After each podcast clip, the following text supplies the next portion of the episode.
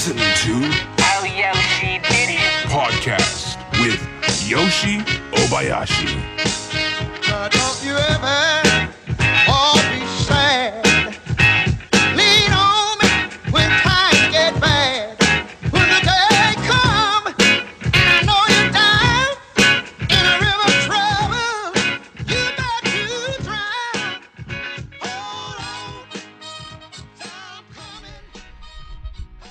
All right, uh, welcome to the new episode of Yoshi Den. Um, this is actually the second one I'm doing today, and um, by now you probably heard the story about me losing Rick Hall's cat, and uh, he's in Japan right now, and I'm, I'm, I, f- I really felt bad. I fucked up, and uh, I never had empathy for people losing their pet, and I have to say most people were very kind and helped me trying to find a cat in the neighborhood, uh, Hollywood and Edgemont.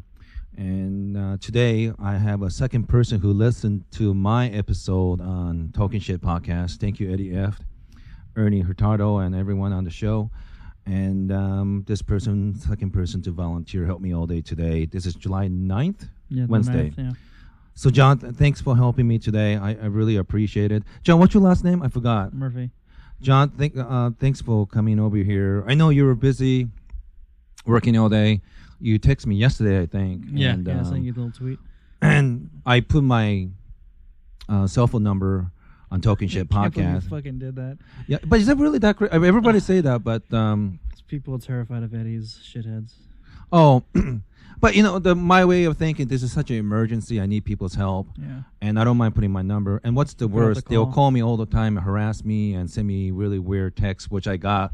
One of the guys sent me a picture of his dick, and you know, it's like it's not gonna hurt me. I worked in porn, you know, you're not gonna show me anything weird, but nothing, nothing phases you. Um, but for for ninety five percent of the time, I have no fear of giving my number on the podcast, and uh, they've been very helpful. So one of the kids even called me from um, Washington? Spokane, Washington, and he called me and said, "Is this Yoshi?" I said, "Yes." Like, oh my god, I can't believe you put your lo- your number on the podcast. Like, well, I don't really care, and I don't really get a whole lot of phone calls anyway. Uh, but anyway, thanks for working today, coming over, help me. We hang out with Eric Smith. Mm-hmm. Um, he helped me uh, go around looking for cat today, and um, he brought his touring bus, made a rescue station on Hollywood and Edgemont. Uh, he parked his uh, amazing rock star touring bus there, and um, you showed up. We spent a little bit of time with him, Yeah, and he left. impressive. And, and uh, you were kind enough to help me look for the cat. So uh, thanks, and and thanks for people like you helping me and listening to podcasts. And uh, it's really nice to have a interaction with you know people who listen to the show. Um, but you know, we just had dinner, and you. I'd like to know more about it. But you said something really interesting. You you you, you serve in military, Right. and you were in Iraq and South Korea. So if you don't mind, uh, you were telling me you don't come from military family. Not traditionally, no. Yeah, but um, so when did you join the military? Uh, it was pretty much uh, going into my senior year of high school.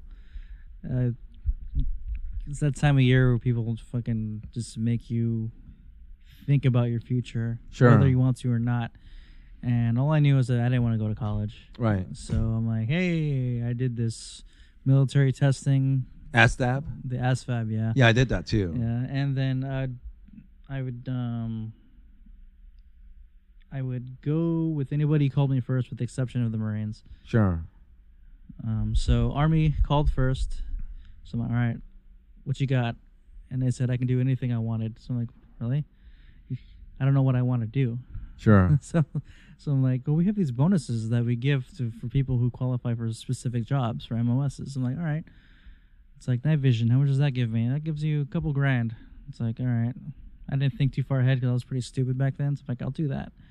I mean, we were very, you know, when you're that young, you're pretty naive. But Yeah. did your friends or teachers or family say anything to you? Um, they didn't know I was. No one knew I was considering it, Yeah. or even talking to any of the recruiters. Uh, like my but they knew before you signed, right? No, but yeah, yeah, yeah. Because well, the thing is, uh, I don't really sign until the, the day before they ship me out, or the day they ship me to Right. basic. So I mean, I talked to the recruiter. We, worked up some plan. Yeah. Uh, it was basically a pledge to show up. Sure. to show up for basic, to show up to I guess the ASVAB center or whatever the recruitment center. to and I don't remember out. what ASTAP stands stands for, but it it it, it tests you what's what's your aptitude. uh, uh, aptitude. If you have a mechanical aptitude or language or some stupid shit. It's, Yeah. yeah. um. So when when your parents found out, what was their reaction? Like your mom? My mom was freaking out. Yeah, Yeah. that's that would be kind of expected, dad, right? My dad was really surprised. He was like, because because, but at the same time, Surprised in a good way or surprised in a bad way? He was surprised that I went that direction. I see. Um, he was like, he was like, oh, you, you really want to do that? Yeah. But it wasn't like shock or anger or just like, okay. I mean, it, it was. Did he so- serve in military? No, but my grandfather did. My grandfather was a was military police in during the Second World War. So he was MP. Yeah, Did, did he serve in Europe or in Asia? everywhere, Hmm? everywhere. Well, Oh. I don't know about Asia, but I know he served in Europe, and I've seen he served uh, even after the war all over the U.S. Um, was your grandfather alive when you were making that decision to join? No. No. Okay. He Okay. passed away. So, but your dad wasn't against it. He was just surprised. Yeah, yeah, Okay. because he's he's actually very um, Mm-hmm. easygoing in that respect for with, with me deciding to do to do the things ah, to do the things I wanted to do growing up, Sure. like hobbies and, and other stuff like that. So once I was, I guess I was kind of surprised and not surprised at his reaction because it was more of the same, but at the same time he showed uh, a lot more interest once I once I t- told him that I committed to the to the army. Sure. So, but other than that, I mean, he was like, "Oh, really?" And then, okay, I, I guess. Um, he he came he came to terms with it pretty quickly.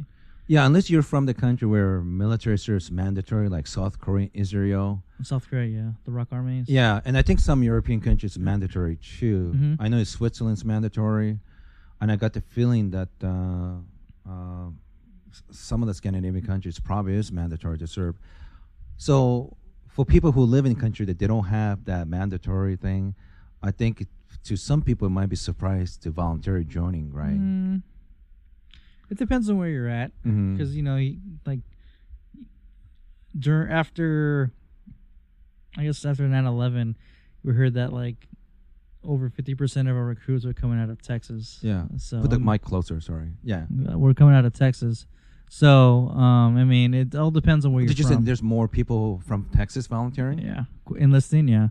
Well, 'Cause- what what what's? I mean, I could kind of guess why, but what what is it about Texas? I don't know. It's it's. I think it's their, I guess their gung ho mentality. Yeah. It's um.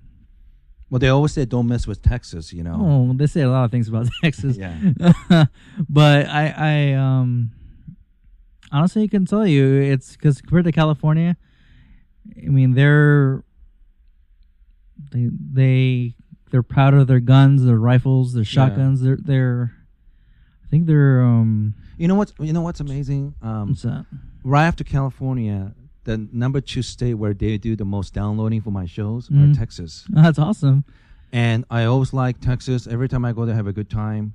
And Oh, yeah, uh, I, I, of course, you know, I'm not a black person or Hispanic, so maybe obviously they probably have a different reaction. But I've always had a good time. Texas, the people are very nice. I like uh, San Antonio, Austin. Mhm. Uh, never been to Houston, but oh, well, Houston's except for nice. airport. But Dallas, I have always a good time. Hmm. But last year, with my ex co-host Lilith, uh, we went Oh, to um, um, Branch Davidian place where 20 years ago, Clinton and Janet Reno, who was a uh, attorney general, sent tanks and you know the Branch Davidian had those guns and supposed yeah. child abuse. Yeah. So this was like maybe a little over, oh, well, I guess it was 20 years, uh, I guess 21 year at this point, and the whole place got burned. And um, we find out later on, after 10 years after the fact, that it was the U.S. government's sent throwing those canisters that started the fire, not the people inside the The flash grenades Yeah, or the that's the way I, the I, yeah, that's what I heard or read. So Branch Davidian have this entryway. This they made this monument, and I think it was donated by a certain North Texas militia group. hmm Uh, I apologize if I don't have it right, but but after reading what ha- what they gone through, I I find myself surprising to say this. I feel sympathetic with the militia group, you know, and um, no matter how you feel about having guns, if you live in, in L.A., New York City, it's hard to relate. But there's places in Midwest and South. It takes a long time for the cops to show up. Yeah, it does. Having a gun is kind of necessary, you know. So we've had incidents in Santa Barbara and places like that. It's it's really complicated because I um I don't think gun owners like seeing innocent people getting murdered. hmm But at the same, Oh, legitimate gun owners, yeah. yeah, I mean, and, and and then I but I also think 'cause I don't. I own a gun and I fucking hate that shit. yeah, and um I don't think having a gun will make you a bad person at all. No, it doesn't. I don't know what's the solution. I just think um, I think in uh, NRA is a little extreme in some of the positions, Yeah. but I I think I don't think moderate people knows that people are always going to have guns, but uh, maybe there should be a little bit of compromise. I mean, how do you feel? Well, it's I. There's nothing more for me to want than to, for them to compromise yeah, to find a middle ground, but Sure. they, they never will. yeah, It's like it's either you're conservative or you're liberal. I mean, it's like for some reason they hate each other, and I I can't understand why. I, I can't understand why they can't simply coexist to make to work together. I think only way it could change is somebody within the Republican Party have to try to change it. Well, I mean, yeah, there's got to be someone with enough influence. It's funny. I was I wasn't gonna say Republican Party because I don't want to point fingers because I'm Democratic. yeah, But I mean, there are many moderate Democrats who owns guns for mm, hunting. and, yeah, exactly. You know, I, it's I, not a it's not a Yeah. conservative thing. All kinds of people love weapons. Sure. Oh, weapons, not just guns. Although I don't know why I don't know why people need swords, but you know whatever.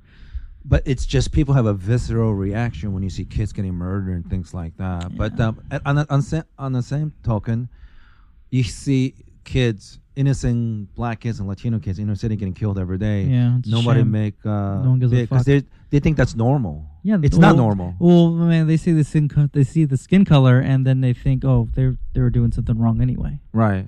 Whereas only their family and their friends know that they were innocent. They did they had they did nothing to deserve what happened to them. Sure. So I mean, that's just that's just the fucked up mentality of life. It's just like, oh, you shouldn't have been there if you didn't belong there.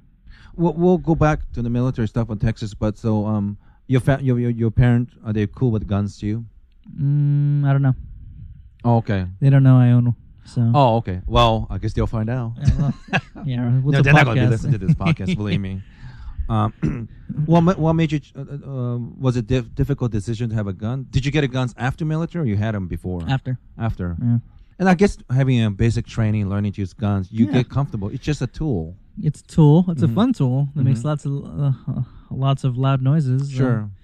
and I mean, when when done within the safety of the rules Yeah. of a range or outdoors where you're being actively safe all the time, Sure. it's very fun and very satisfying to shoot things, And also, I have hunting to say, or in or in inanimate objects. sure. And I ha- I have to say, I lived in a neighborhood. I thought you'd be crazy if you didn't have one. that's fair. That's a very fair. Uh, fair You know, I lived in Long Beach in mid '80s, Yeah. in uh, uh, peak of a fucking crack epidemic. I live in Carson. That wasn't really that nice of a time, and Mm-hmm. I- Was one of the riots going on around there? Was that in the seventies? I was there in like a '85. I was in California until '85 to '90, and I think '91 they had the riot. That's right. So um, I'm very comfortable with it. I don't think you're a bad person. And I think if you go places like Texas, it make you think twice going to somebody's house because it's Texas. A lot of people do have guns. Yeah, they have big guns with lots of modifications to them, Sure. and yeah, you know it's perfectly normal out there. And there's that kid, not kid, but young man going to law school in uh, Hmm. in Texas. He make those co- um, those uh, copying uh, copy machine that you could make guns. Uh, oh, the 3D printing. yeah, 3D printing. And Yeah, boy, um, see, it, it's worth living because people were surprised. I couldn't imagine. That sounds like But- science fiction. but those I don't think those are detectable by any means. No, So And- and that's, they it's even federal. said- that's a federal interest right there. and they also said that it, there might be only functional once or twice. But yeah, because of the material and the heat. But, but uh, that's all you need. to kill a president, if you just have to be, Yeah, you know, that's- uh, it's not detectable. Yeah. Um. That's a little terrifying. Um. But I guess the whole point is, and I know I get I get bashed a lot by my European friend in uh, Scandinavia, you know, about the guns and like, how, how are you going to fight the government with you know tanks? It's like, yeah, you're you're right, you're right. But um, it's not about fighting the government. It's about exercising your rights. yeah. Granted, there are some of those who think they can exer- exercise their rights to the extreme, which is fucking it up for the rest of us. Sure. But I mean, Um, but going back to Texas, I uh, I, I really like the state. Mhm. I, I think I find it interesting. But I have to say, whenever I think about places like Texas, it's um, number one. What's the most important? Number one in Texas and uh, Alabama and Georgia and places like that in the South. Number one, football. Oh, college yeah, football, yeah. College football is number That one. makes perfect sense. college football number one. Number two, guns. Oh, and high school football. yeah, uh, just football in general. Yeah, But yeah. college football is nuts, and high school Mhm. football is number one. Football is number one in those southern parts. Yeah. Texas is no exception. Number two, guns. Guns Mhm. are so important. Mhm. Then number three, Jesus Christ. That's my that's my impression when I went to those places. Jesus is uh, di- Jesus distant three, but uh, college football and um, guns. Yeah, guns. It, it's so important, you know. Yeah, so man, it's that if it's that big wide open space. Uh, absolutely. Yeah, I mean it's just you'd be stupid not to just to take advantage of it. So you you you eventually joined, and after you signed, what what was your did your mom cry? Yeah, She did cry uh, a little bit. Yeah. because uh, I guess her her father didn't join military. Well, no, uh, my mom's from Mexico. Oh, she's from Mexico. Okay. Yeah, so it's like um, they What part? uh, Guadalajara. So that's more like the western part that that. Uh, I think so. Yeah. yeah. yeah. I don't really have, I don't really like at Mexican maps all that much, but yeah, they um they didn't have to worry about that. Any standing army or stuff like that. they just worked. But ever since the drug war started, boy, Well- the Mexican army is equally corruptible, like Oh, cartels and the army Mexican and the poli- yeah. police. Yeah. So But- may- may- maybe she has a better impression of um army. Maybe. Well, well, that wasn't really an issue back then for her. Okay. Back in the '60s, growing up, she, I think all she cared about was school and um church. Yeah. So she cried because she's worried for you and, and thinking every possible worst thing could have happened. I'm sure. Yeah. What year did you join? Uh, 2000. Oh, so this is before 9 11. Mm-hmm. This is. I was you- I was in Korea, like drunk off my ass when 9/11 happened. So so you signed in uh, 99. 99 Mm-hmm. and then when did you when did you leave for which camp? It was uh, Fort Jackson in South Carolina. Okay. Oh my god. Hot as motherfucker. It was humid, but it had some badass thunderstorms. So you joined- too. So you joined Can you explain it because I've never joined military. Um so you signed Uh huh. What was your friend's reaction by the way? Uh, they're all surprised. Is that I- right? Yeah, because I, I was pretty, uh, I don't know, laid back. Kind Yeah. Of, I was like, Yeah, you don't I, strike me like a meathead. No. Well, I, I was athletic. I did cross country and track, but that was pretty much it. I mainly, I mainly did those sports to hang out with, with the girls there. So did, did did any of your teachers say anything like don't do it? I didn't tell them. Okay. So So I told one. He was like, "Oh, um, only teacher I really liked, and he's like, good luck.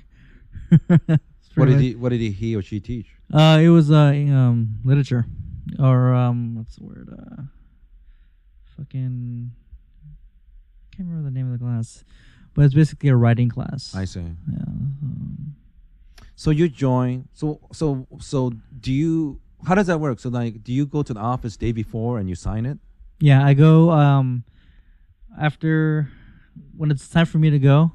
First, you- they do a physical uh, the phys- examination, right? Make sure you're okay. yeah, they, they, I go in there early in the morning, like 5 a.m. I do the physical, I do my blood work, I Yeah. have to pass the urinalysis, and then once all that clears, I get sworn in. I take an oath Yeah, um on, before a flag with my you know with my right hand up, yeah. and I promise to serve and protect from foreign and domestic, and then they put me on a bus and ship me off to the airport.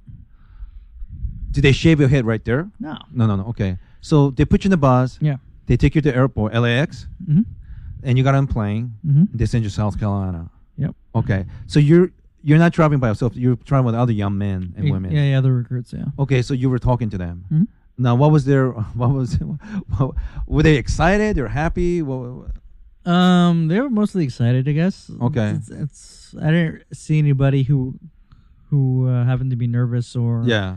Regretful in any way. I think I'll be crying like a little bitch. Well, I mean, it's a volunteer army. It's your Yeah. own fucking fault. yeah. Plus, I mean, I mean, once you decide to go, well, for me, it's like I, I just I just gave them a pledge that that I would show up at a Sure. certain time to get you know to enlist. But um, everything else seemed pretty chill. I mean, they're all around my age. Didn't give a fuck about anything else. So you you land in which airport in South Carolina? I can't remember. Okay, so you land. Yeah, You're a bunch of people. About how many people? uh, it's about like 20, 25 of us. Okay, they're all from Southern California. Uh huh. So you land. They pick you up in the bus, Uh huh. and uh, they take you. I don't know, however hours away. Yeah, you get a couple there. hours. Yeah. Then once you get there, what happened? Um, Is it all like screaming like in the movie? No. Um. Well, I got there. By the time I got there, it was like 1 a.m. Okay. East Coast. So just like, here's your bed. Go to sleep. Yeah. And then, So this is the first time you're away from home as a man, right? in a sense, yeah, Yeah. yeah, in the in that in that sense. we was- but I probably only slept for like four hours. Yeah. And then they woke us up, and then it's like, get your asses ready and shit like that. But they they they weren't really barking out orders. They were just like, let's go, let's go, Yeah, like at a at a hastened pace. Sure, But- sure. But then they they just took us to get all our gear and then get our haircut and then get our Yeah. dog tags and all that, and IDs and all that shit. Yeah, the whole barking thing didn't start until we actually got into our our uh, companies, Sure. our individual units, where we met our drill sergeants, and then that's when the shit happened. All right. So from that point on, how long is the basic training? Well, for me, it was nine weeks. I think they shortened it like to eight, seven or eight, but yeah. So what what was it like? Um, Which you part? know, the, the whole nine weeks of a basic training. um, I mean, It, was it worse than you thought, or is- it wasn't as bad, as bad as you think it was? It was? wasn't bad at all. But then Really? again, I wasn't infantry. I was I was a technician.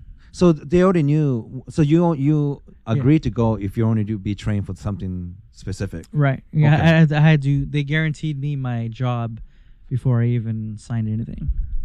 So and what was your job again? Sorry. It's uh, it's called 35 Fox. It's Special Electronic Devices Repairer, Okay. which is uh, a excessively long name for something uh, that that pretty much means uh, jack of all trades. I see. So you'll be fixing and maintaining equipment. Yeah, but these these are pieces of equipment that don't belong into vehicles, track vehicles, communications, uh, anything else that can be categorized into a major component of a type of equipment.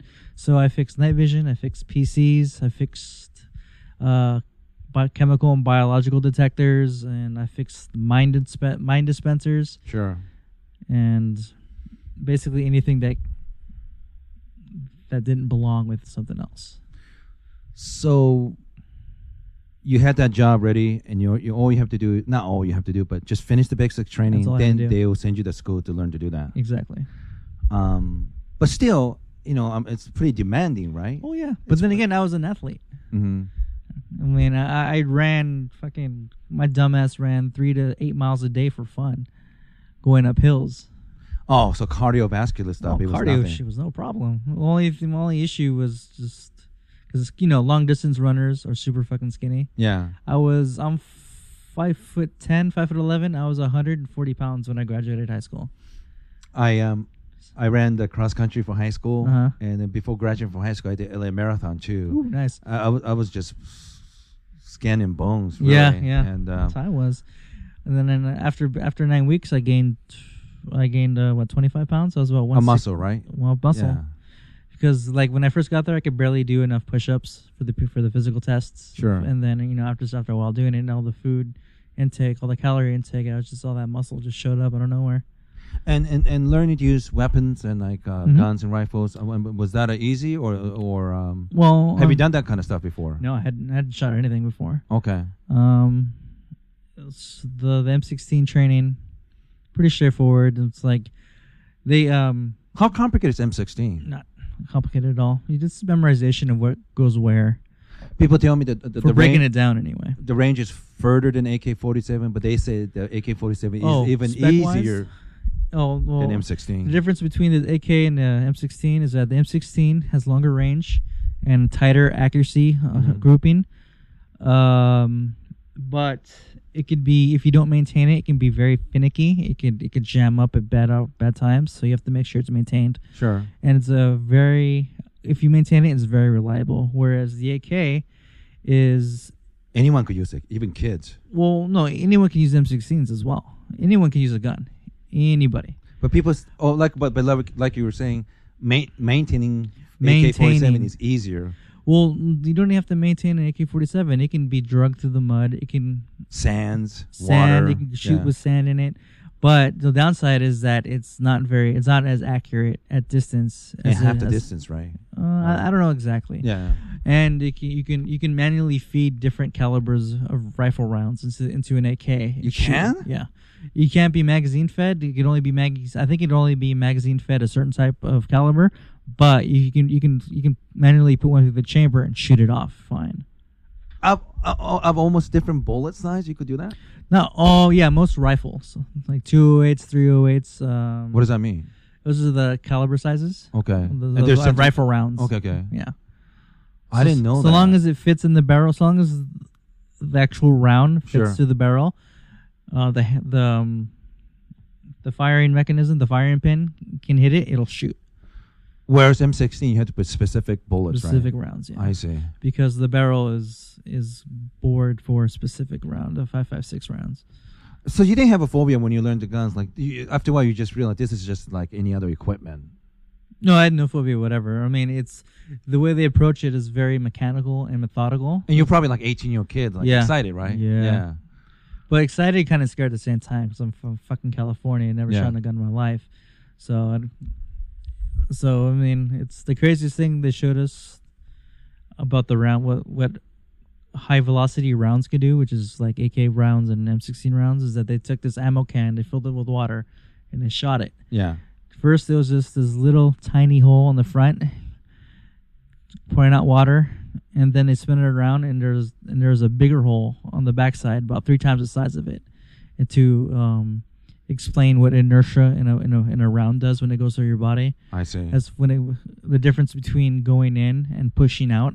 So, yeah, it was pretty. It was uh, it was very um, very much an eye opener. yeah. And it makes you, it makes you more serious about what you're doing. Yeah, it gives you a very distinct idea of what you could do to somebody with that weapon. Or they could do to you. exactly. Yeah. yeah.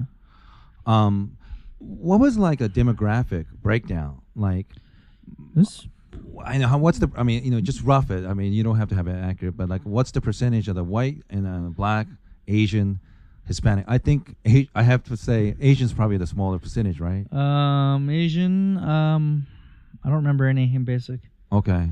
Uh, f- a few Latinos, um, a few blacks, lots of whites, and that's pretty much it. I guess What's the breakdown of gender? Uh, obviously, there are more men, 50 right? 50. Is that right? Know, because this is it's a non-infantry basic training Ah, ah, camp. ah.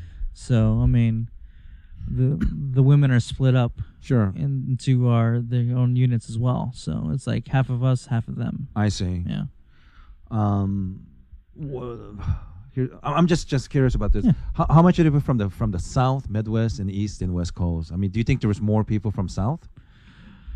Um. Yeah, I do actually. Yeah. Alabama, Mississippi, Texas. Uh, Yeah. like you can you can hear a lot of those southern accents. What what is it about those parts? Do you think they're more patriotic, or do you think there's less opportunity to part, or is it like I'm half and half? Um, I think it's their upbringing because, like I said before, Mhm. it's like they're more exposed to weapons, Yeah. to guns, and I think that encourages them to pursue something of a career in the military. sure.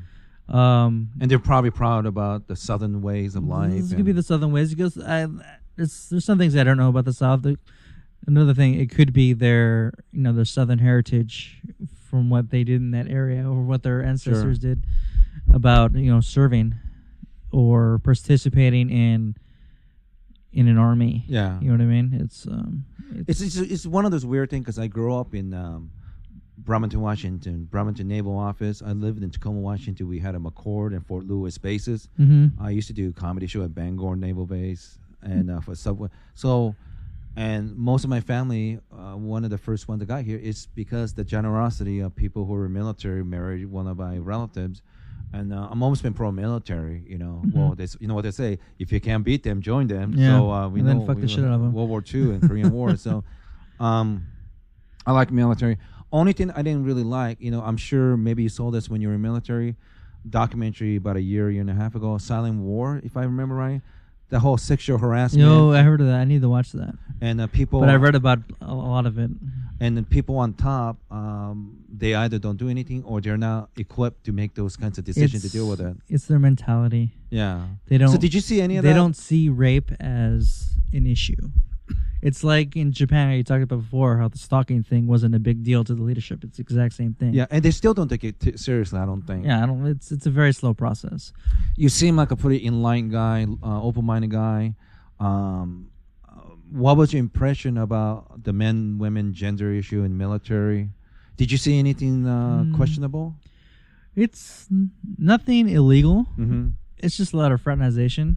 Just just young young female soldiers fucking their leaders. Mm-hmm. It happens all the time, all the time, and it's it's and it but it, it was done to a point where it didn't get into the way of the daily operations. Sure, because you have favoritism, right? Uh, in a sense, yeah, but Mhm. it was never obvious. Like Yeah. no, it's like we we I knew two or three young female soldiers fucking their bosses, but they still had to do the same work as before. Right. So I mean, I mean, so you didn't see anything outrageous. no. Like the most outrageous thing we did was we get drunk in a dry country. We'd smuggle in fucking moonshine, mix it with Kool Aid, and Okay. get wasted. So you finished the basic training, and how long did you go training for that school? Was six months. So once you get a six month, what what ha- well, what was like like that like six It's like, months? it's like college. Okay. Honestly, it's like um, it's like we we only difference is that we have to get up and You can't miss classes. You can't miss classes. We get march to classes and we got march to PT physical training, and we had PT physical training Mhm. tests. So, but I mean, on the weekend we fucking get off get off post, find some cheap ass motel and get drunk, Sure. And then show up show up on Monday morning. Yeah. do it all over again. Um. So you finish. Uh, did they give you a degree or certificate once you Yeah, well, it's, the stuff we learned could be transferable into units for to college. So when you enlist, you like it's the E one, E two. So how do, how does that work? Um, basically, What's the lowest when you join? E, oh, e- the lowest possible is E one, but um, if you if you do that the early enlistment thing where you um, you can you can work with a recruiter to do um, to complete military Mhm. tasks like correspondence courses and specific training Yeah. to get promoted early. So you, you go you sign in you you go in as an E two, which Yeah. is just the private E one E two private private. E three private first class, E four specialist, E five. What's the highest. E you go before? E ten or Um, E nine? Uh, I think it's E nine. And what's what one above major. that? That's a non-commissioned officer. Is that No, no, those are O, O one, O two. Okay. There's not. I'm sorry. You said non commissioned. Yeah. Um, I thought you said commissioned. Yeah, uh, E five and up is not commissioned. I see. Yeah, sorry about that. Yeah, sergeant, sergeant first class, first sergeant, sergeant major, sergeant Yeah. major of the army. So I mean, each. So if if you have a college degree and you join military, you you start higher rank, don't you? you can, but you can also opt to be an officer as well, I see. A commissioned officer. So, what was that like? Like you know, if you grow up in like open-minded Cal- Southern California, Mhm. you know, to be such a disciplined hierarchy with everything, It's not that disciplined.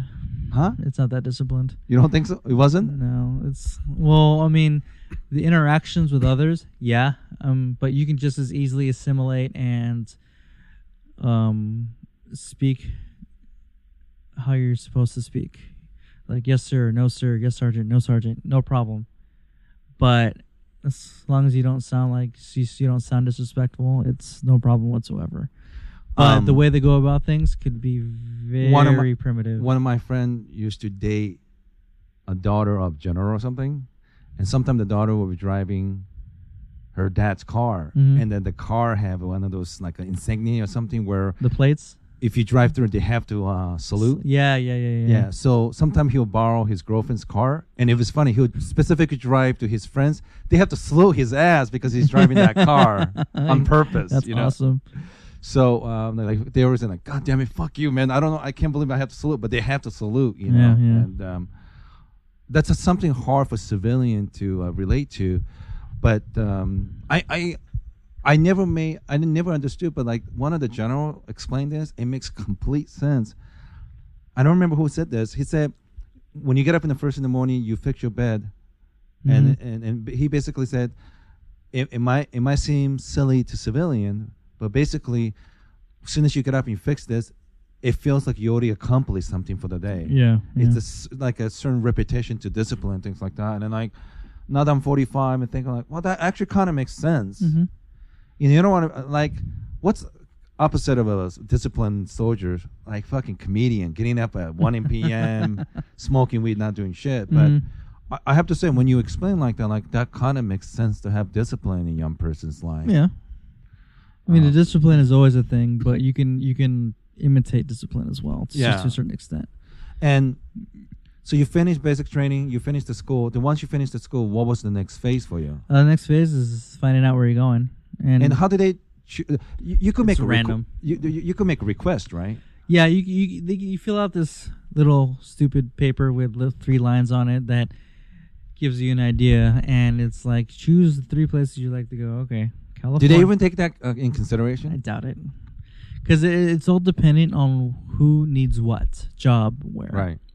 So I, I picked Germany, it's number one, California number two, and then uh, Hawaii number three. I have to say Germany would be the best place to I go would I fucking love to go to Germany. I heard so Yeah. many stories about there. And but nope, they said you because to prostitution's legal too. yeah, because you know, well that and just the beautiful everybo- country. everybody's free and it's and they're they're very expressive of themselves and on on certain holidays. So yeah, And not not not not to mention. Germans, unlike other major European countries, they're comfortable with Americans because we've been oh yeah, a long I mean, time, and Germans are wonderful groups of people. I mean, Granted, there are some pockets of the of the of the country that are a little on the extreme side, but you know, sure. uh, on a whole, it's it's, a, it's something I would love to have visited. So you make those requests, but Mhm. where was the first place they sent you? Korea. Okay. So what was your reaction? To what I was like, fuck it, wherever. I didn't even know I could go to Korea. what do you mean we could go? I didn't, oh, I didn't, know that was I, an option. I didn't know it was an option. Yeah, because they, they didn't they didn't like show me a fucking map where all the all the posts are on I the see. world. So I was like, eh, whatever. What did it send you in Korea? Uh, Camp Casey. Where is that? It's uh, it's, it's not by- close to 38 Pillow, is it? I don't know. I can't remember. It's by it's over by the DMZ. It is? Mm-hmm. Tongdashon. Tongdashon. I can't remember how to say it properly. It's, we call it TDC, uh, Tongdashon. And um, we have we have a tank regiment there, a maintenance regiment, um, base, uh, some light infantry. But yeah, all our tanks are pointed towards the DMZ. So you were there, what, late 2000? uh, late, uh, no, I got there early 2001. Okay. I got there April 2001. Okay. And what was it? What was that like? It was smelly and beautiful at the same time. It was uh, honestly, it's it's very different from what, I saw in AIT. What's that? It's What's AIT? Oh, advanced individual training. That's Okay. my six months I spent training for my for training for my job. Okay. And um, so it's like this is what military is actually like in Korea. So it, it was, it still had the discipline to it, but at the same time, people, it was it's a party country. Yeah. Like you go, you go two steps outside the camp, there's an avenue of bars waiting to serve American soldiers Sure. booze. Plenty of Did- did- whorehouses and shit like that. Did you? Was there friction? Did you feel any sort of friction between local? Not the immediate local, no. Because they benefit from money yeah, wise, right? Yeah, Okay. because they because Americans like to get drunk and spend money. Um, and I know you're not the kind of person like me who will go uh, patronizing prostitutes. No, I didn't. But uh, as a joke, as a goof, did you walk with your friends though in the neighborhood and find out? Yeah, Is is it that blatant and obvious? it's it's pretty obvious. I mean, there, there are bars hmm where It's they, not like Amsterdam. There's a window. and There's a process. no, not at all. like you that. go inside and so you have to go inside. Mhm. it's I guess it's kind of like those um those company bars in Japan Yes. where um a girl sits with you. Yeah. Except you don't pay these girls. Like um, a girls will be walking around. A girl will be kind of like a strip club, but without the stripping. They'll walk around, and then if she's interested in you, she'll walk up to you and say hello, and then sit with you, Mhm. and then she'll work her game and try to get you to fuck her. Um, what what does your friend say? Did any of your friends did it? Oh yeah, plenty of them did. Yeah. And it's just like Was it expensive? Do you do, did no, it? not expensive at all. Well, I don't know about for you, but it was like, it was like pretty much. Did they expect? I think they said the most ever paid for an hour was like, like eighty bucks And did they ask Korean money or uh, dollar? American dollar. Okay. Yeah, won is just too much of a number to deal with when you're Right. drunk.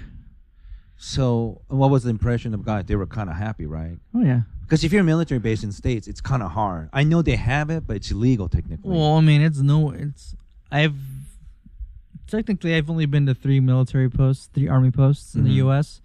and it's Which one? Um, the one in South Carolina. Carolina. Oh, my AIT was in Fort Gordon, Georgia. So it was by um, where the Masters is, Augusta, Georgia, Mhm. and then the third place was uh, Fort Irwin, California. Wait, Augusta? Augusta. You mean the, the famous golf course? Yes. They have a military base there. Yeah, Fort Gordon. It's I didn't know that. It is so beautiful. It's yeah. My friend Stan Chen, who I interview on the, my podcast, is a pilot for FedEx, but he was pilot for U.S. Navy. hmm That's one thing he always dream about to play in Augusta. And I don't care about golf personally, Yeah. but everybody say Augusta, Georgia is beautiful, but that golf course is just like. well, I uh, never seen the golf course. I just you know. But the, but Augusta is beautiful, Augusta's right? Is gorgeous. Yeah. Yeah. And what was Augusta military base like? Um, the Fort Gordon, it was pretty much like any other military base. Lots of lots of concrete, lots of standard um, uniform buildings, like just like each every other, with company flags and Sure. Alpha, Bravo, Charlie's lettering all over the Charlie, place. you don't have to call me names, sir. um, so you went South Carolina and then to Georgia, and what was the third one? uh, Fort Irwin, uh, California. Where's that? It's 20 miles north of fucking Barstow, California. Is that our Army or Air Force? Army. Army. Yeah, the one Oh. you're thinking of is Edwards. Edwards Air ah. Force. Yeah. Yeah, but uh, but Barstow is about like two hours away from Las Vegas or Los Angeles. But what were you doing there? How long did you stay in the one in California? uh, the one in California was a couple years. I also got deployed out of there. you stayed there for a couple years? Yeah, because it's it's uh it's the um, National Training Center. It's it's where our troops went to train because it's nothing but desert around there. So oh, and that's a perfect, uh, uh, perfect environment, environment for Middle East. for for them. exactly. Yeah. Because because uh, there's another one uh, on the 10 freeway from LA to Phoenix. Little before it hits um, next day, there is General Patton Museum. Yeah, I think that's in Marine Base. Yeah, Yeah. and and then um, it, they were saying that that's a p- perfect turn for the U.S. government to train Yeah. their troops for the Northern African campaign Hmm. and, and for the World War II. Okay. Um, so you you were three, before Irwin then. Yeah, so you were in three, but- but the first place you went to Korea for how long you were there for? one year. One year. Okay, so before that trip, did you have a lot of opportunity to travel different countries? No. So this is like one of the first places you went overseas. Yeah, it's one of the first, other than Mexico. Yeah. Uh, yeah, it was the first, uh, first, first real culture that I that I experienced. So different. Yeah. Even though you're in Southern California, we have K Town. Mm-hmm.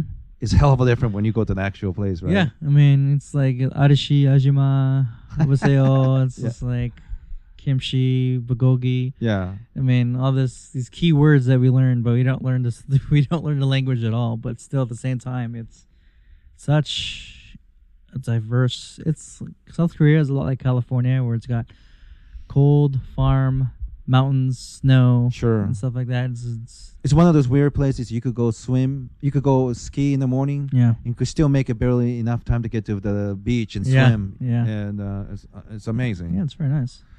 Um, so one year overall, did you have a good trip in uh, Korea? We'll put it this way. Um, everybody who goes to Korea, or anybody who gets deployed or sent to a, a a camp or base outside of the U.S., they have an option to take uh, 30 days leave, free leave. I didn't take that leave when I was in Korea. You didn't. Nope. I stayed there 12 months. Oh, so you liked it that much? I loved it. Plus, I had a, I had a, I had a Korean girlfriend, Sure. and uh, she went. To, I can't remember the name of the university, but there's a international all-girl university somewhere down in Seoul, Mm-hmm. and they used to have like these these uh I guess these EDs, EDM parties. Yeah. So that's how they call them now. I just met her there and just What does it stand for? That those are drugs that electronic people. dance music. Yeah. we used to Not call it, we used- drunk. well, we call them raves back in Yeah. the day, but you know, it's just, just keep up with the lingo. Do you still contact her? No. Okay. Was it a bad breakup? Uh, no, it was a um, we we knew she knew I was leaving, Yeah. so I mean it's like good like five to six months, you know. It's, But it- she was cool with that. Oh yeah, she knew what was going on.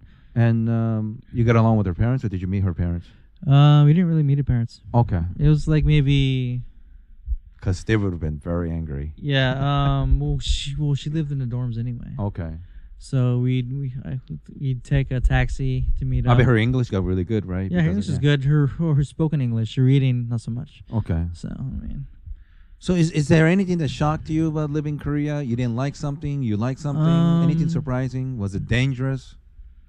It was a little dangerous. Kids are stupid on the streets. They'll run up in the street for no fucking reason because they're dumb little kids. They would just Um, run up to you? Not, not, no, not up to you, but in the street itself, Ah. in busy traffic. Sure. The thing that blew my mind was the seeing the entire families on top of a fucking moped, Yeah. like It's mother, unimaginable in LA. father driving, Mm-hmm.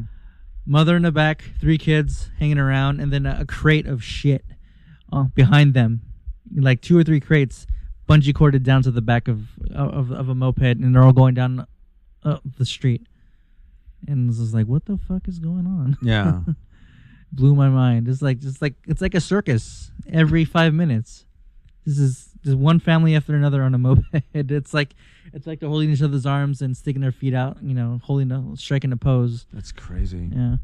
Um, was there any sort of incident when you were in Korea? Um, not when I was there, but it was right after I was there. Um, some dumbass driving a truck vehicle accidentally ran over a child and oh, killed it and killed. I don't know if it was a boy or a girl, but it's it's by then I'd, I'd been gone for a couple months. no incident of North Korea stirring up anything when you were there? because Un was a little fucking little twat back then, and like Yeah. he didn't do shit and fucking ill knew what was going on. I remember working at Tacoma, Washington, and it was right by uh, McChord Air Force, and Mhm. Fort Lewis wasn't too far. We used to get military guys there, and I liked them a lot. But this one customer, he was an MP in Korea too, but um, he used, you know how sometimes people go hunting and they shoot a deer and they bring picture like prize. Yeah. This motherfucker had pictures of he, North Korean that he shot. Oh fuck. And he, he would like smile with the dead, dead Korean guy's face up like a oh, prize Wow. and like um, anyone who bring pictures like that restaurant freely to front show me like that, I always give him extra chicken and rice. You know, I, I was never rude to him. Like I'm Japanese. I was just like I'm always nice to him. You know, but yeah, he had a bunch of pictures. Like he shot. I mean, Who he was, was, this? What, what decade was this? He must he must been like late. 80s, early 90s or something. Okay, so he was in the Korean War. No, no, no, no. Korean was 1950 something, but Oh, oh, I'm sorry. I thought he said his age was 80s and 90s. no, no, no. But but the, the 1980s and early 90s, he was like uh, something to do with the demilitarized zone in um, TMZ, yeah. he he he sh- he he said sometimes they're trying to sneak in and he would shoot them and he Mhm. shot them Yeah, that's what happens. and nobody would complain from North Korea because they're not supposed to be there anyway so it's, it's well, it's kind of sad because the people he shot were probably trying to flee North Korea. You know, that the- could be it. Yeah, yeah, I'm sure that's it. Could have been it, which is kind of sad because you know, trying to find freedom and then sure. getting fucked over. but yeah he would he would show me prize like he shot a deer or something you know? So it's funny now but at the time like holy fuck. Like I'm trying to trying to uh, would you like what would you like? Like chicken teriyaki. And I looked down there's pictures of like a bunch of people he shot. He would show to his friends. They were laughing about it like I'm giving this guy extra Uh, rice and chicken you know. Bad and fucked up J reference. This one's a two pointer. I like they're all two pointers. So you were in Korea when 9/11 happened. So what was the reaction you had and rest of the people in the military base? Well, in the base, it was a lot of disbelief because I was drunk. Like I said, it, it this stuff happened um, uh, in the late evening. yeah. I can't remember what day it was for us, but I was drunk. I was watching TV and I thought it was a movie Yeah. because they showed the planes uh, flying into the towers, It's like this is a fucked up movie, and like what what's this called? Like this is the fucking news, and like I was so wasted, like fuck this, I'm out here. And then the next morning, there's no PT. Everybody's in formation in full uniform. Sure. And then it's like they, they told us what happened. It's just like oh shit, high alert and all that stuff. When I woke up that Tuesday morning, and uh, I don't work during the day, uh, Tuesday. I Yeah. work uh, nights on Tuesday, and I'm watching CNN, and uh, the whole time I'm watching, like, holy shit, this graphic is unbelievable. What movie is this? That's, Yeah. You know, I- that's what I was the Total disbelief. Yeah. But when they said 9/11 that day, like, oh my god! When I saw the second plane hit, like, I knew I'm I'm dumb guy, but what's the chance Yeah, of two planes? yeah. you know what I mean? So like, oh my god! And for some reason, I called my friend Guy DaSilva, porn star. He's from New York, and like we were just like disbelief and like, Yeah. Yeah. what the fuck, you know? And uh if I wasn't that old, I think if I was 18, I probably want to like fucking fuck these motherfuckers and like join military. Yeah. Even Peter North, the famous porn stars, uh, like I remember that late that year at um one of the porn convention East Coast. He's in the those motherfuckers have to pay and we need to kill those motherfuckers. Yeah, Like, that's everybody felt. yeah, and uh, that's just understandable. But when that happened, I was just like, please, please, don't tell me what's a Japanese that did it. You know, I was so worried, like not again. Uh, And uh, I was glad when we find out the most likely um, Arabs. Middle Eastern, yeah. Because when, you know, I, I always read newspaper and follow world politics and stuff. And I swear to you, when I heard Oklahoma bombing, 1995, I thought Mhm. it's got to be Al Qaeda. I mean, or jihadists. I mean, Yeah, I even jihadists. knew back then the Yeah, jihadists. You know, they tried to do that with the WTC before too. 91, 92, 93. I don't want to do. World- Yeah. the parking lot. and They failed. thankfully. Yeah, So, leave it to a fucking white guy to fuck up Oklahoma City. so did did did you did you talk to your mom? Did she panic? Nah, she she she knew I was where I was, and um, everything was fine.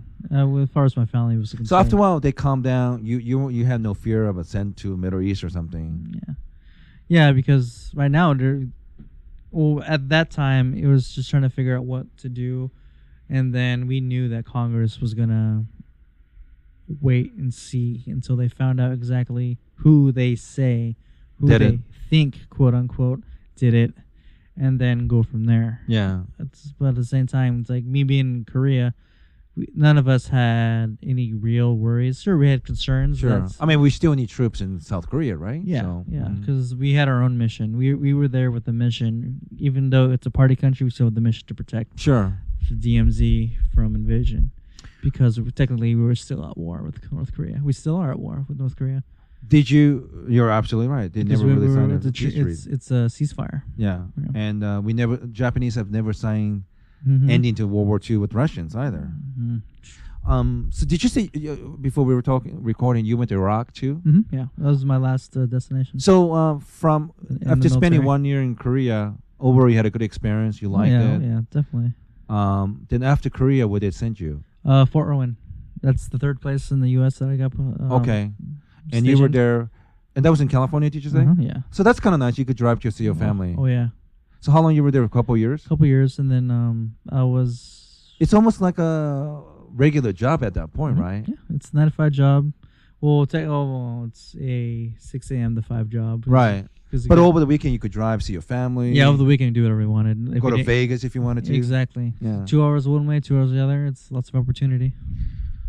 So you were there, and uh, did anything good happen? Uneventful? Uh, Uh, it was a lot of um college-like fun. We got drunk a lot. and, and what's the local? Is there? Is that a college? Town? It's not a college town, right? It's it's a post surrounded by desert. I see. The closest thing to civilization is the closest distance to civilization is Barstow, which is 20 miles. Which is not saying much. No, we- they got a really good Del Taco there. Yeah, it's nice. I mean, but it, I mean, to be frank, only time I stop Barca is when I'm driving to Vegas or from Vegas and I need to stop. the outlets. Yeah. So you were there. Then after that, you went to Iraq. hmm Okay, so how did you find out you're going to Iraq? Um, I was in the middle of doing out processing. What's to, that? Out processing to leave the military Okay, because my four years had It's been up. Yeah, and um, did, did they give you money for college? Is that Mhm, yeah, okay? Yeah, yeah, the GI Bill plus additional uh, Yeah. college fund. Uh, but then uh, my my shop chief, uh, he he, uh, pulled me aside and it's like, hey, uh, our sister company, our sister maintenance company is getting deployed and they needed more of my my MOS, my job. So like, What's what's MOS? military occupational specialty, Okay. and um, I'm like, I'm like, oh shit. So does that mean I'm going with them? It's like, yes, you are. It's like, all right. So they add one more year. Mm-hmm. Were you angry? No, I I was, I wasn't. I was prepared Yeah. for the worst. Do they give you bonus if they do that to you? They did later. Okay. Um, because they, they called back then they called it the stop loss. I don't know if you remember that term. No. Uh, stop loss means it stopped any personnel from leaving the military if their job was required. I see. So, There's, so there's a short supply of people with your skills, mm-hmm. and they need those people in Iraq. uh, in a sense, well, th- it's not really that they specifically need my skills. It's that every company, every unit in in the army has a a, a position that needs to be filled. Yeah. they have a certain number of this job, a certain number of that job, and and it has to be by by rank, by a rank range. So Yeah. they need four 35 foxes, uh, E4 and below, Yeah. two 35 foxes as sergeants, and then you know, et cetera, and then and then other jobs need to be filled as well. So I filled that void that that, that the company had, and um, yeah, I mean, after that it was just pretty much transfer over to that company and get uh, start preparing to get deployed. So so um. so when you told your mom you're going to Iraq, what was her reaction? Uh, she was like, "Adios mío." Uh, oh no. Can you explain to people who don't know Spanish? Uh, that means "Oh my God" in Spanish. yeah. Adios Dios mío. And Do you speak Spanish? no, Okay. I know some uh, certain phrases, but I'm not fluent at all. Um. Yeah, I can't imagine with all that shit that's going on in the Middle East. Yeah. Are you the only child? Yep. Oh my God. Yeah, I, I could only imagine what your mother went through. You know, what's your dad's reaction? Um, this is fr- I I would say it's pretty much very similar to when he found out I was joining the military. Okay. Uh, he he heard it, he understood it, and he accepted it. Okay. So you got the day when you're traveling there, hmm and what was that? What was it like? How do you? How did they travel? Uh, uh, transport you from uh, Southern California Jesus, there? Do you take commercial airline to Europe? No, we took a C. I can't remember. I think it was a C one forty. C-140. Okay. Um, with Is, it, is, is that the one with the circle thing on top of the plane? no, no, that's something else. This is the one. The one we did was a, a larger cargo plane. ah, ah. We used fishnets, cargo uh, fishnets as, as seats. Right. I think it was a C one forty. So you don't have a stewardess. no, no stewardess. we had MREs for our fucking mid-flight lunch. What is a military food, right? uh, MRE? Um, um, military meals ready to eat. Okay. So, um, you you're traveling from Southern California. Where do you go? Do you go straight to Middle East, or do you stop in Europe first? Uh, we stopped. We we had a couple stops. We did uh, Canada for some fucking reason. Where Where did you stop in Canada? Uh, all the way on the east coast. I can't remember where, but it was snowing. So it must be middle of nowhere, right? Middle of nowhere. Yeah. Then you change a plane, No, it, I, I guess they did a refueling or drop something off, or pick up something. Yeah, pick up supplies or something like that.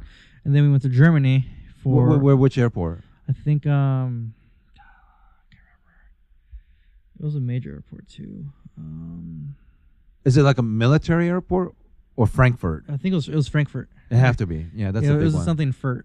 Yeah, Frankfurt. Yeah. Yeah, we did a, we did a layover for a couple hours and then we went to Kuwait. Oh, too bad you didn't have a chance to go to Red Light District in Frankfurt. All right. Oh my god. So from there, you, you do you get another plane? No, it was the same plane there all the way. So you go to Kuwait. Kuwait. And then well Kuwait's, you know, a neighbor to uh, Iraq anyway. so- Yes, I, I remember uh, yeah. 23, four years Good, ago. Yeah. good. I'm glad to know. So, but how long did you stay in Kuwait? Um, well, we were our our main post was in Kuwait. Okay. Uh, we were at the border of Kuwait and Iraq, called Okay. Camp Buehring. Mm-hmm. Uh, we, since we're a maintenance unit, mechanics, um, electricians, and electronic technicians. Sure. Um, our guys were initially tasked tasked to um run Camp Buehring Sure. to uh, to because Camp Buehring is what we call a staging area. When new units fly into the country to go into Iraq, they stage all their equipment in one of the camps. Okay. Which basically means they prepare all the equipment for deployment into actual country for the vehicles, the vehicles equipment, and any other supplies that they need to make sure is secure. Wait, wait, so what year is it when you landed in Kuwait? Uh, 2003.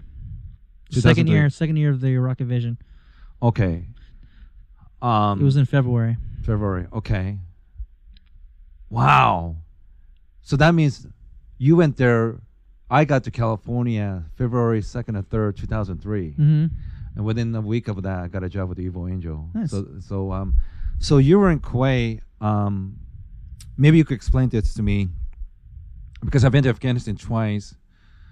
Um, to me, the war in Afghanistan, Iraq, it's it's it's very different from the other wars wars that we were uh, involved Mhm. previously. Yeah. And because I work in the sixth work, maybe this make, might make sense. But at least when you fought in Spanish American War, like early 1900s, Or or war with Japan, war in uh, Korea, war in Vietnam, hmm there was because uh, interaction with local. Some of the military, U.S. military soldiers married the local women. Yeah. Right. Yeah.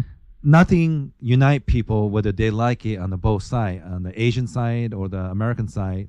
Unite people like marriage. You know what I mean? It doesn't seem like uh, whether in Kuwait or Iraq or Afghanistan there was a whole lot of like interaction between U.S. military personnel local women. Is, is that safe to say? Yeah, there was no interaction. So I I think th- that's why I think the war in Middle East and Afghanistan, I don't I don't think there's going to be opening channel of understanding with different culture because they're so separated. Yeah, at least there's a lot of Well, uh, at least not in a, in a personal sense. not- yeah, Um, but with we are still educated in their ways because, um, the way it is for us is that whenever our units visit another country, our units fall under that country's laws. sure, So, like Kuwait and Iraq are is a, are dry countries, no alcohol. sure. So, but so if we get caught with that, we get arrested by their local police and tried under their their local courts. So, um, but I mean, when I was in Kabul, Afghanistan, I um, I'm really good about finding where you could find prostitutes. Mhm, mhm. Right away, I could find on Kabul. It's all the Chinese restaurants. yeah, but That's, the, yeah, the other thing is that we were so far removed from their cities, is that it would take us like an hour to get anywhere, and we'd have no reason to be wherever it is that we could be to find anything sure. like that. I don't know if I, don't know if I'm saying it about Bagram uh, Mhm. camp or uh, which is when I went to Panjshir Valley of uh, uh you know two oh two and a half hours I think northeast if I get it right from Kabul. Yeah. We went to Panjshir Valley, which is uh, uh there's no Pashtun people, no Taliban. It's all Tajiks, Mm-hmm. and it was a beautiful part. And uh, but we drove near. Maybe we're like seven miles away from that uh, military base, but by look when I look at the distance, it looks like Vegas because all, all you All see is like the lights. flashing lights, you know. yeah. And um, I'm just like, wow, that's really strange. This is just a camp. yeah, huge camp, Yeah, but we were driving by and um, and um, you know, I, I I just thought, I'm sure I'm not the first person to say it, but I, I just thought that not having that interaction and marriage, uh, and have a, I don't know, binational, bi yeah. biracial kids, those kids will be picked on, but also kind of force both sides to have an understanding, you know, Yeah, and uh, uh, the other thing about um those Arab nations is that sh- we we fall under their strict laws, but we also they also sub not really subject us, but they have their own strong beliefs of their religion, mhm. which is a woman of Islamic faith cannot bed with a man of any other religion. Right. It's considered um, taboo in Right. a sense. Or it's even worse, it can be punishable. So I mean that's Oh, believe me, when I was in Afghanistan, I made a point of not staring at any woman into f- eye to eye. I don't want to Uh-huh. get her in trouble. I just Right. avoid it, you know. Yeah. And um, um, but it does fucking piss me off as a U.S. citizen since 1995 when we fucking defended Kuwait and Saudi Arabia. Mhm. That George Bush Senior had to do prayer on the on on, on the uh, battleship and couldn't do it in Saudi Arabia, whatever. I mean, we protected your asses, you know, and Yeah. uh, this is how you repay. I mean. It doesn't matter. I mean, it's like they love us. South Kuwait does love the U.S. for what we They better. them. but at the same time, they adhere to their strict Yeah. religious um, laws, if you if you would. But I've also been to those parts, and some of the stuff seems like bullshit. They're only applying those rules when they want to get rid of their enemies by saying you violate this code. In actuality, you're just hiding behind that book, Quran, to Mhm. do some horrible shit. And um, I don't like the way they treat women, and um, Well, they can't change. Believe me, even my Yeah. friend Saad running all the media company in the Middle East, uh, within 10 years, with the uh, help of TV, even people's attitude, even this backward place like well, that's how they have to do it. They have to introduce the idea of change Yeah. and then s- and then support it Yeah. because it's nothing comes. Nothing comes immediately. It's like yeah. Especially in those parts of the gra- world. the grassroots, yeah. you know, movement approach. So, so you're you're stationed in uh, Kuwait, or did they, did they move you to Iraq eventually? Oh no, we're just in Kuwait. Uh, Kuwait. but um, since well, since uh, the roads to Kuwait were very hazardous and and pretty much littered with IEDs, Mm-hmm. uh, it was our mechanics um, job. I always get the confused. Explosive device. What's I stand for? uh, improvised explosives. Improvised explosive device. Yeah. Basically, they'd stick a uh, an explosive shell in a in a dead carcass uh, in a carcass, and wait for someone to drive by and detonate it. Sure. So it's like it was our recovery team's job to recover those vehicles and bring them back. I see. So it's like to do that we need we need the mechanics, we need security, and then we need to have a proper plan. Entry, exits, done.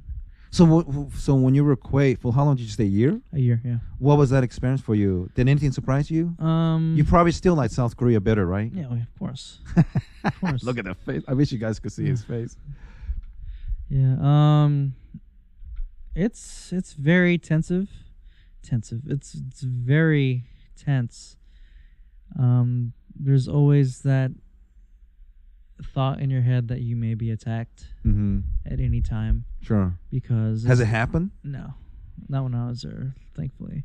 But we heard about you know camps in Iraq getting attacked all the time, Sure. mortaring, uh, um, suicide bombings in cars, Mm-hmm.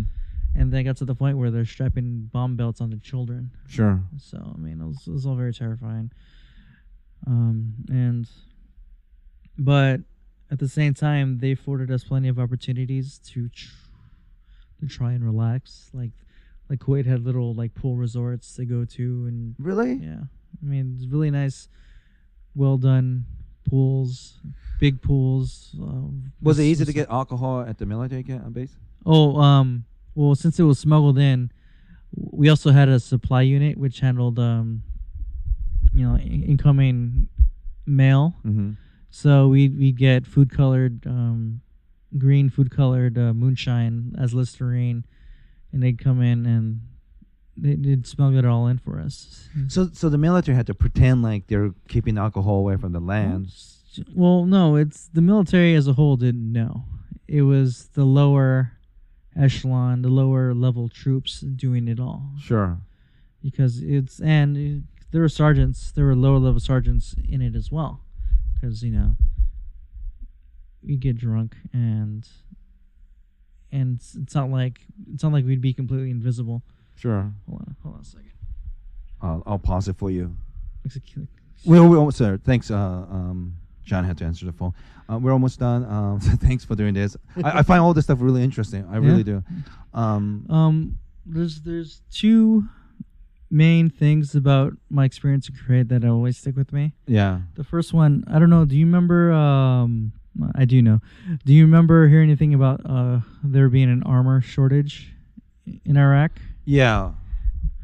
Yeah. Um. Was, were they stolen? No. Um. There just wasn't any armor whatsoever. I, And it, I, I remember there were, uh, uh, Donald Rumsfeld got criticized for not equipment, uh, help, uh, so giving them proper supply for the soldier and Yeah. crap like that. well, how th- how that even happened was that uh, my maintenance company also has a welding unit, and so the welding chief happened to be friends with another chief of a medical unit coming in, and this medical chief goes, "Hey, uh, is there any way you can you can armor up our vehicles?" He's like, "Yeah, no problem." So he fabricated armor from plate steel. They did the measurements, they did Mhm. the cutting, and they fixed everything under the vehicles. And then when they rolled out, other units saw that they were armored and like, hey, we want to get armored too. Yeah. But the thing is, it's like the metal our guys used was limited. It was mostly scrap Yeah. That they found in the junkyards, and they fashioned it and they refurbished it and they fabricated it. To to have a proper protection, do you need to use different kind of metals? Um, I'm not entirely sure because when you when you're dealing with a when you when you're dealing with a round that's meant to be shot out of a tank, Yeah. it's like there's only so much you can put on a vehicle that'll actually do anything against that round. Yeah. It's mainly for small arms fire and rifle fire. Um, because I mean, a lot of the standard armor, Sure. vehicle armor, would get melted or warped by an explosion from an IED, especially if it was right beside the vehicle. Is that right? Yeah, it, it, there were there were instances where these bulletproof glasses were blown through, melted, and a soldier was killed through there because Wait, so there's not a whole lot you could do, even if you. if you're not in a tank, there's not much you can do. That's just the reality. That's the reality. Because something on the vehicle is going to get damaged. The, the tires are going to get blown out. The axle is going to get pushed out. Sure. um, knocked off. Um, doors are going to be if if it's close enough to the explosion, the doors are going to pretty much be pushed in. How much can the tanks absorb? A tank can absorb quite a bit. It's it's meant it can. It, it's meant to absorb anything that wasn't meant to destroy a tank or pierce armor, I see. pierce a tank's armor. So I mean, you're looking at Fuck, I'd rather be in tank division than. Oh yeah, I mean, if you look at if you ever watched uh, Top Gear, they did a special on I on love their show. yeah. You watch the one where they did the tank vehicles? I haven't seen the one on tanks, but Well, it's for the anti IED vehicles to resist it. They f- they came up with this new technology. and don't they go almost 50 miles an hour? yeah, Holy fuck, yeah. man. In, instead of absorbing What is it, Abraham? What's those other tanks that they have? Abrams, Yeah, Abrams. Abrams, yeah, those are very fast vehicles on certain terrain.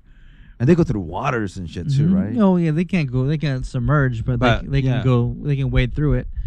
In a sense, I mean, if it's like, if their tracks can touch I the can only see. Saddam Hussein panicking when you see thousands of those American troops Mhm. and tanks coming to your land. Yeah. Yeah, but nowadays I think we're in, we're entering an age where we're past tanks. Now it's going to be artillery, air fire, and strategic insertion.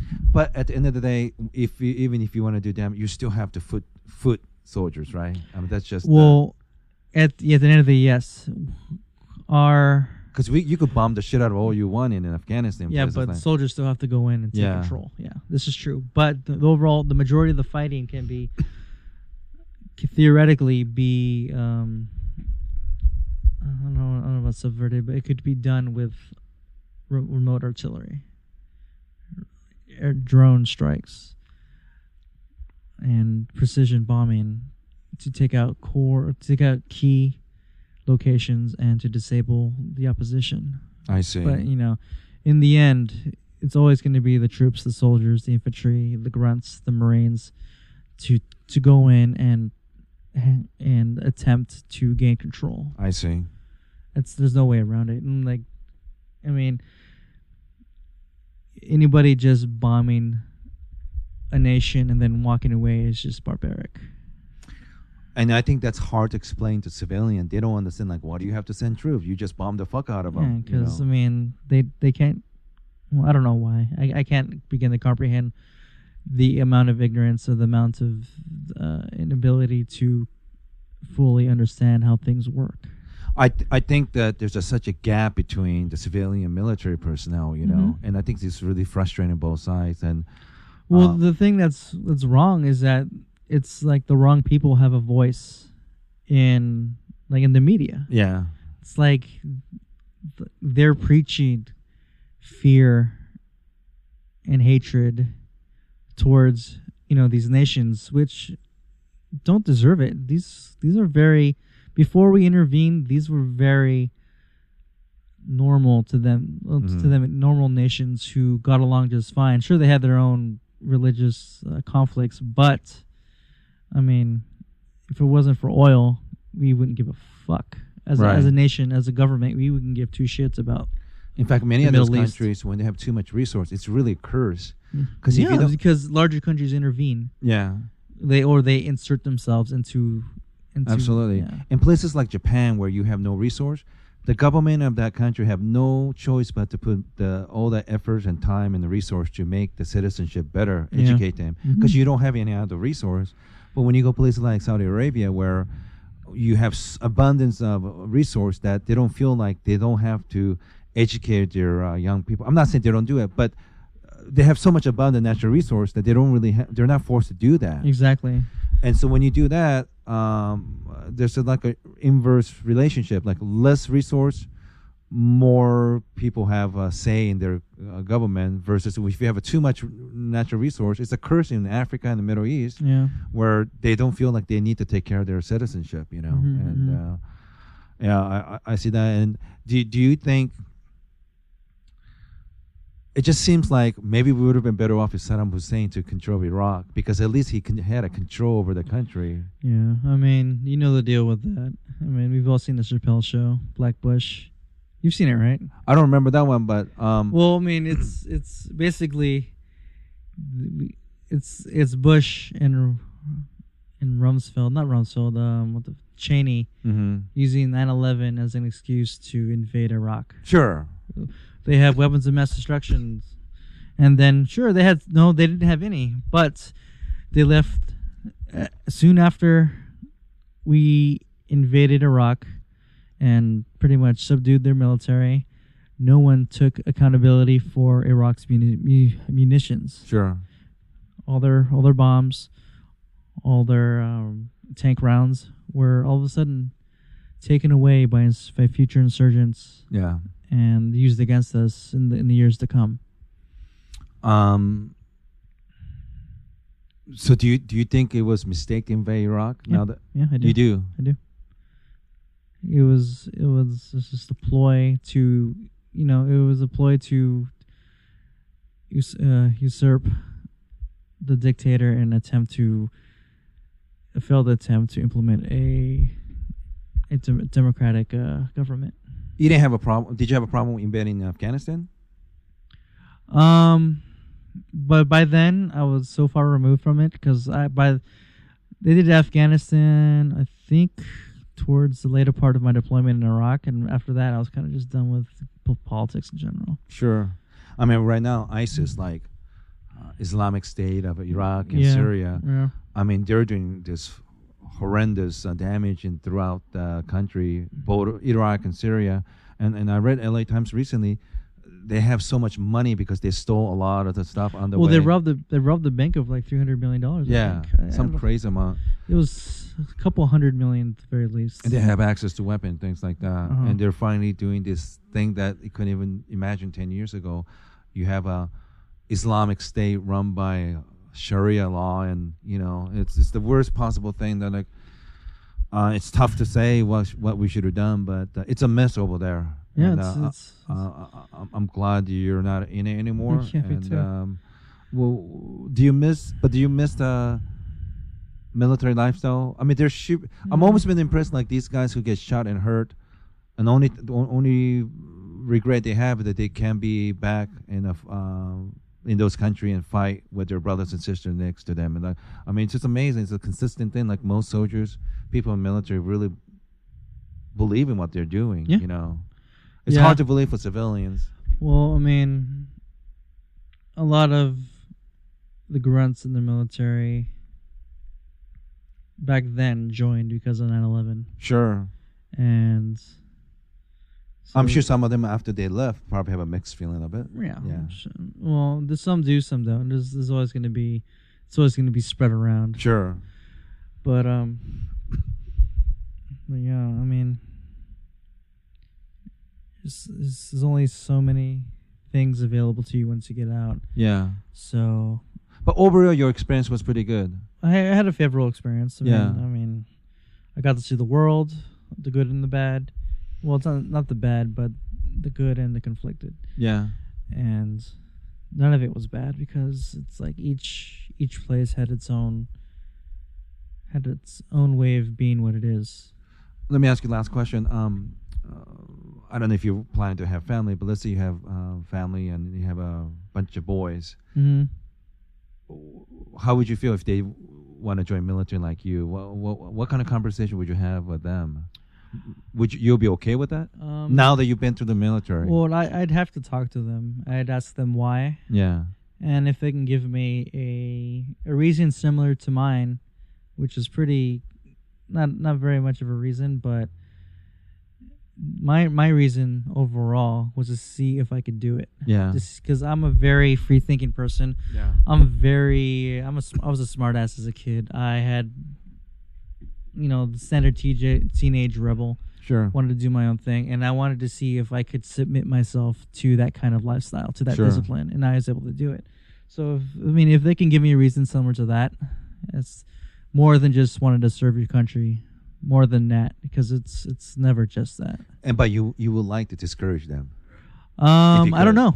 I, I can't tell you right now. Okay. I, I don't know how I feel. I mean, it would depend on the boy. I'd have What what happens if it's a daughter that want to join? Yeah, don't get raped. Because that rape thing is that's not a joke. No. Uh, it's not. I'd, And- I'd be more fearful uh, fearful for her than I would the boys. Yeah. But at the same time, like I don't I don't plan on letting my daughter to grow up to be a little prissy little bitch either. No. Like, I want to I want to teach her how to shoot and teach her how to defend herself. But I, I gotta say, I, I have nothing but respect for the Institute of Military. It's important. But uh, when I wa- watched that uh, documentary and I kind of read a little bit about it, hmm boy, it, it's just that many of the um, uh, base commanders, they're ill equipped. Even if they have a good intention, Yeah. they're really ill equipped There's to deal no with law. yeah. There's no real um, SOP in how to do with deal with What, what's that? standard operating procedure SOP. Yeah. There's no real set way to to handle rape victims. Sure. And um, and there's times if there was it's consensual, but it's still questionable because if you have like a uh, like a military commander, you're having a affair with um, a private or something Exactly. like that. It's a big power differential, well, you know. well, even then, that, that there are mil- there's a military law against fraternization. Like you can get depending on your rank, mean, you can go to prison at the, at the very most if you if you coerced Yeah. your your underling to perform acts with you. So Yeah, it's tough, but it it, it, it just like heartbreaking when I saw that. It's Yeah. just like these women it's are not fair. is ab- abused, and um, They're abused and forgotten.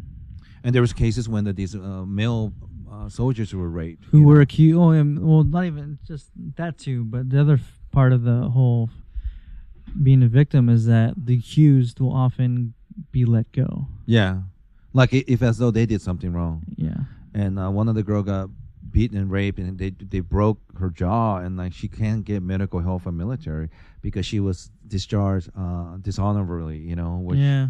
you hear stories and then, like i said i don't want to say the whole military but It's not the whole military, but it's it's just, it's a part of it that needs to be fixed. yes uh, uh, because it's it's bad enough that if you it's not bad but if your daughter decides to join military and she might be fighting the foreign enemies Mhm. last thing you need to worry is the very people they're supposed to work with are Yeah. doing something like to your daughter you yeah, know that's why I wouldn't want. I, would- I would definitely discourage her from going in. yeah that that would just uh, enrage me and uh, I'll be uh, yeah that's the only thing but other than that I think military is honorable group and I think I grew up in those bases and I went to uh, Fort Lewis when I moved from California to uh, Seattle Mhm. early 1990s military bases teaching college courses was one of the few places they didn't charge you out of the state fee so Mhm.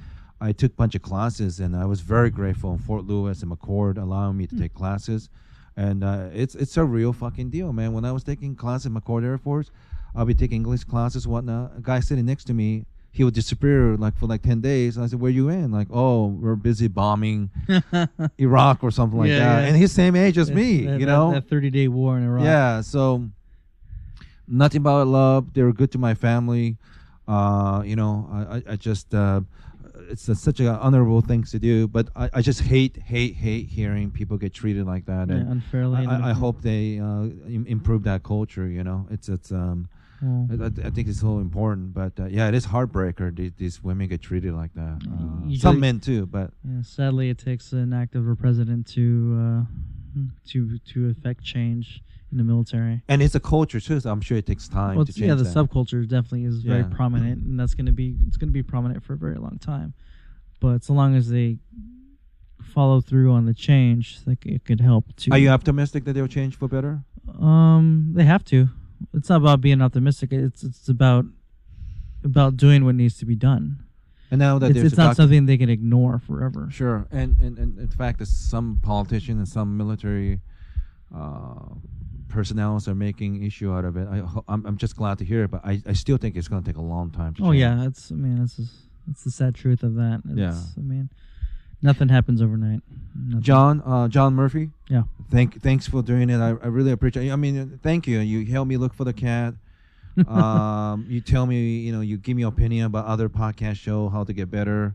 I enjoy hearing from people what they think about the show, and Mhm. uh, what a, I know you were you were here all day, you work all day. I, I really appreciate it, and uh, it's very kind of you to do that. Yeah, and thank you uh, for having me. ho- hope to see you. And thanks for telling me about military. I'm really fascinated by people in different fields and like experience that I didn't have. Yeah. Uh, there's part of me wish I would have gone, but um, I just didn't do it. But I grew up in Naval Base in Bremerton, and uh, I do regret that was. I wish I would have gone that in college. Mhm. Uh, looking Yeah. back, and um, yeah, but uh, thank you. And uh, but there's people like Dave Attell, who is a comedian, loves the military, always do stuff for military, and then uh, yeah. Uh, thanks for your service, and I'm glad you got out of there safe. me And, uh, too.